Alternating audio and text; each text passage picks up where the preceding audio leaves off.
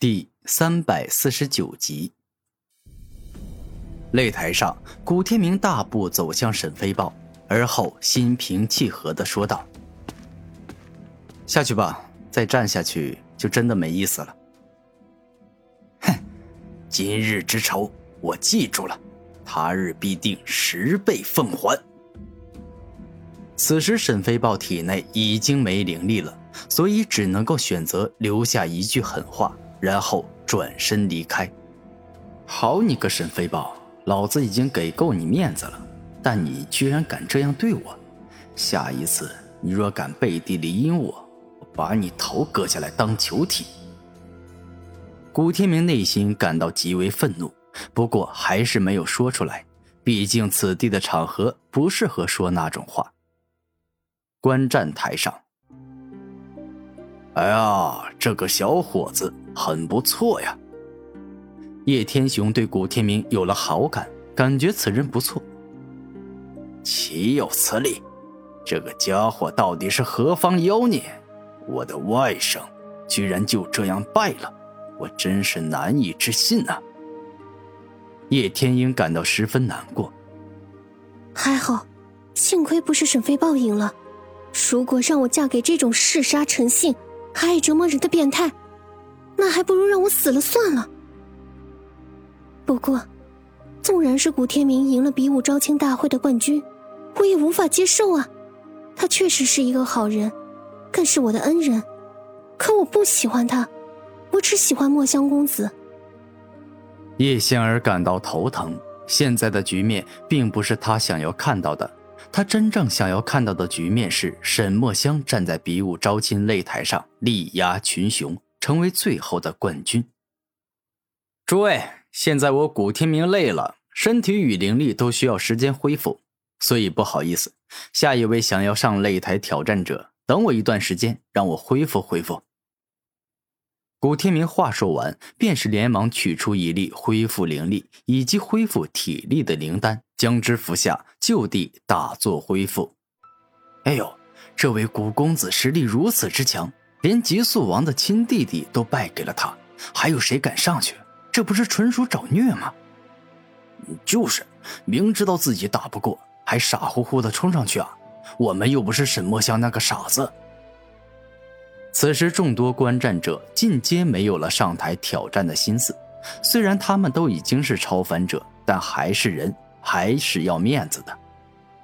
沈墨香看着擂台上的古天明，忍不住在内心说道：“是啊，我就是个傻子，明明十分清楚自己根本赢不了，却还要上台。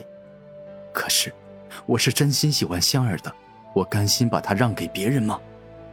恩公。”如果我也能拥有你这样的实力就好了，因为这样的话，我就可以拥有保护自己心爱之人的力量，我也能够真正给予他幸福。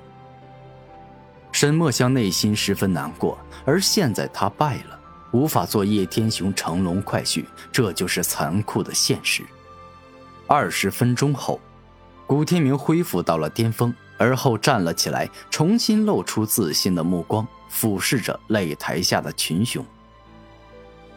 诸位，我已经恢复到巅峰了，想要挑战我的人尽管上来即可。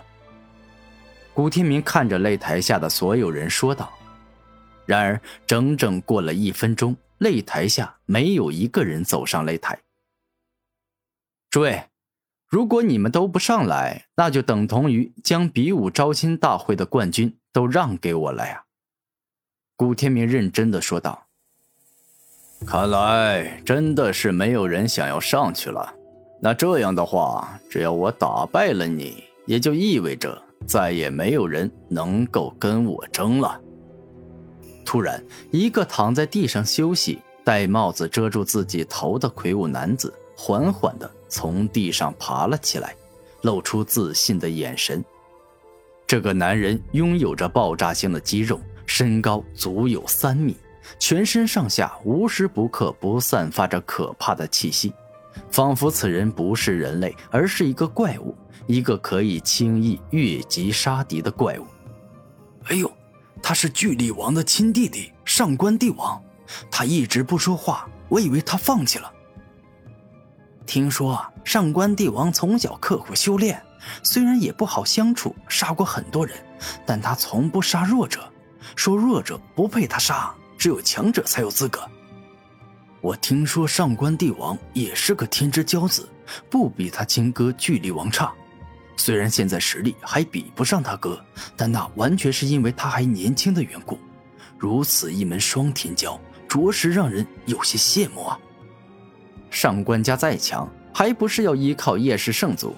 且不管是巨力王还是上官帝王，跟叶王这个天骄之王相比，都相差了很多呀。观战之人众说纷纭，但都达成了一个统一点，那就是天骄层次的上官帝王要比准天骄层次的沈飞豹要强。当上官帝王跳上擂台之后，整个擂台居然都震动了，这可有些奇怪了，因为这擂台建造的极为结实，虽然上官帝王有三米高，但体重再高也不到一吨呢，但引发了地面震动，一定是有原因的。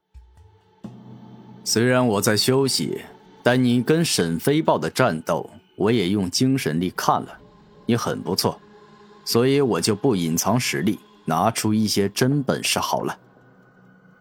上官帝王猛然举起双手，两只袖子自由向下滑落，顿时露出了两个特殊铁石制作成的沙袋。只见他上官帝王双手一动，两个长得像枷锁一样的金属沙袋直接砸落在了擂台上，将擂台砸出两个小坑。你身上居然带着如此沉重的沙袋，看来你也是一个炼体高手啊！接下来这一战一定不会无趣。古天明微笑着说道：“别着急，还没完呢。”上官帝王露出笑容，而后将脚上两个沉重的金属沙袋也给卸了下来。哎呀，这回是真的舒服多了，全身都感觉轻飘飘的。上官帝王活动了一下身体，感觉特别的舒服。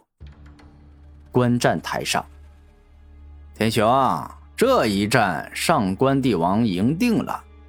虽然我不太想说自己的外甥比不过他，但他可是大长老的外甥，我们一族血脉返祖的叶王，可跟他是表兄弟，他们体内都流淌着一部分相同的血脉啊。叶天英露出邪魅的笑容，以为上官帝王赢定了。哼，事情还没到最后一刻，都不能够下结论。二长老，站着慢慢看好了。不着急下结论的，叶天雄笑着说道。擂台上，上官帝王突然露出笑容，认真的说道：“你听说过我的凶狠杀人事迹吗？例如一拳把敌人的身体打穿，或者一拳把敌人的脑袋打扁啊？”略有耳闻，古天明平静的说道。